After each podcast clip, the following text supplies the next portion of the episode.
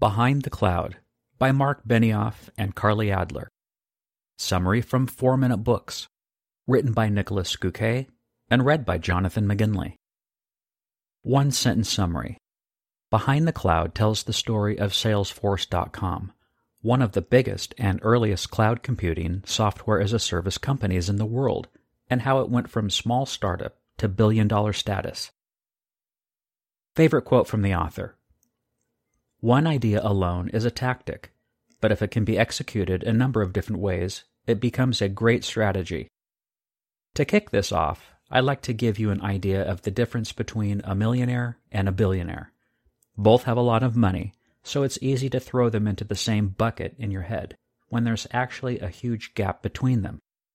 If you go back a million seconds from right now, you land 12 days ago. If you go back a billion seconds, guess where you land? 32 years ago. Insane difference, right? A billionaire is often not even in the same universe as a millionaire. This also makes becoming a millionaire look rather easy. All you'd have to do is earn $1 every second for 12 days in a row.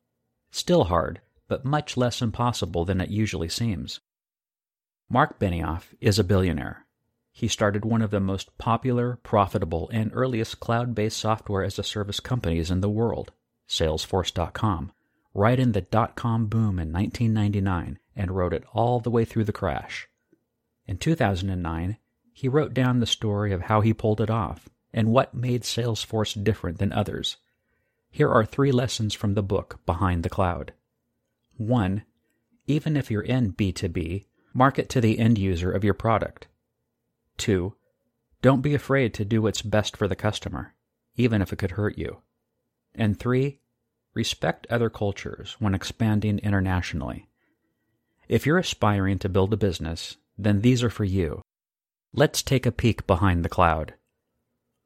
Lesson 1 Focus your marketing on the end user of your product, even if you're in B2B. The only way to become a billion dollar business is if people talk about you a lot. One of the ways Salesforce tried to harness the human desire to share was to focus on editorials, which are written up unbiased reviews by individuals, published in news outlets or even on personal blogs. Another was going after testimonials, which is when a user tells about his or her success with the product and thus inspires others to give your service a try. Interestingly, in spite of being an online business, Salesforce found offline events to be a great avenue to pursue both of these.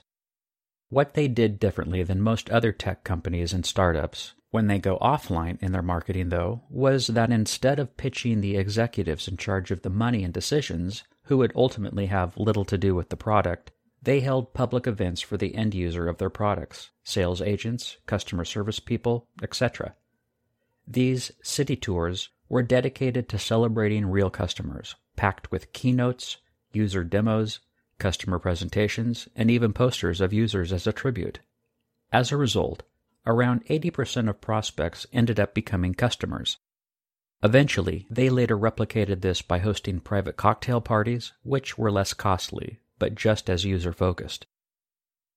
Lesson 2 Always do what's best for the customer, even if it scares you and might hurt your business.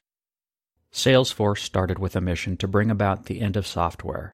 That's a scary thing to announce, but an even scarier thing to actually live and breathe. On several occasions, this meant Marc had to make decisions that had the potential to hurt the business, but were ultimately what's best for the customer. For example, they used a model called multi tenancy, which meant users could use the software right from Salesforce's servers, but still worked with their own data kind of like everyone in an apartment building paying cleaning fees, but still has their own apartment. Now, cloud computing has become standard, but think about how scary this was in 2000. However, because it allowed Salesforce to give all users access to new features and updates simultaneously, it improved the experience for everyone. Similar decisions included a public bug report system and giving all developers access to the code to build their own apps on top of the platform. Lesson 3 When going global, remember to respect the context of other cultures. I'll admit, this one is probably far off in the future for you, but it's a worthy reminder nonetheless. When Salesforce dipped its toe into overseas water for the first time, they set up headquarters in Dublin, Ireland, for two reasons. One, they spoke English, and two, the tax rate was just 12.5%. This made it less scarier and easier to get into the mindset of adapting to each new market's individual culture and needs. For example, to break into Germany, they hired only German native speakers, so people who called in weren't immediately faced with a language barrier.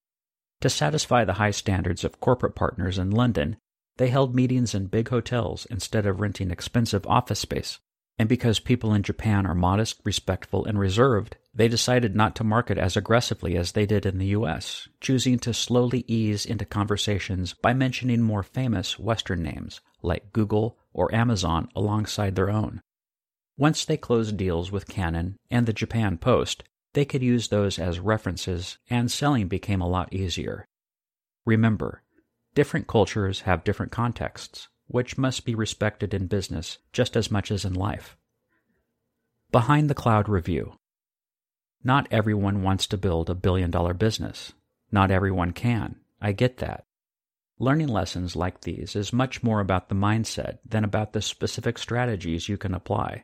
By observing the thinking of people like Marc Benioff, we can learn a lot about how they make decisions and navigate the world of business, which will help us with entirely different problems that we don't even know we'll run into yet. Behind the Cloud is a solid read for entrepreneurs. What else can you learn from the blanks? Why Marc wasn't scared when an important industry leader thought not much of his idea. The two initial marketing strategies new companies can decide among to be talked about fast. How Salesforce survived the dot com crash. What their approach to coding new features was and why you don't need venture capital to fund your business. Who would I recommend the Behind the Clouds summary to? The 33 year old product manager who just got rejected in a B2B pitch. The 48 year old PR executive who's debating whether to make certain data available publicly or not. And anyone who's about to approach someone in another company for business.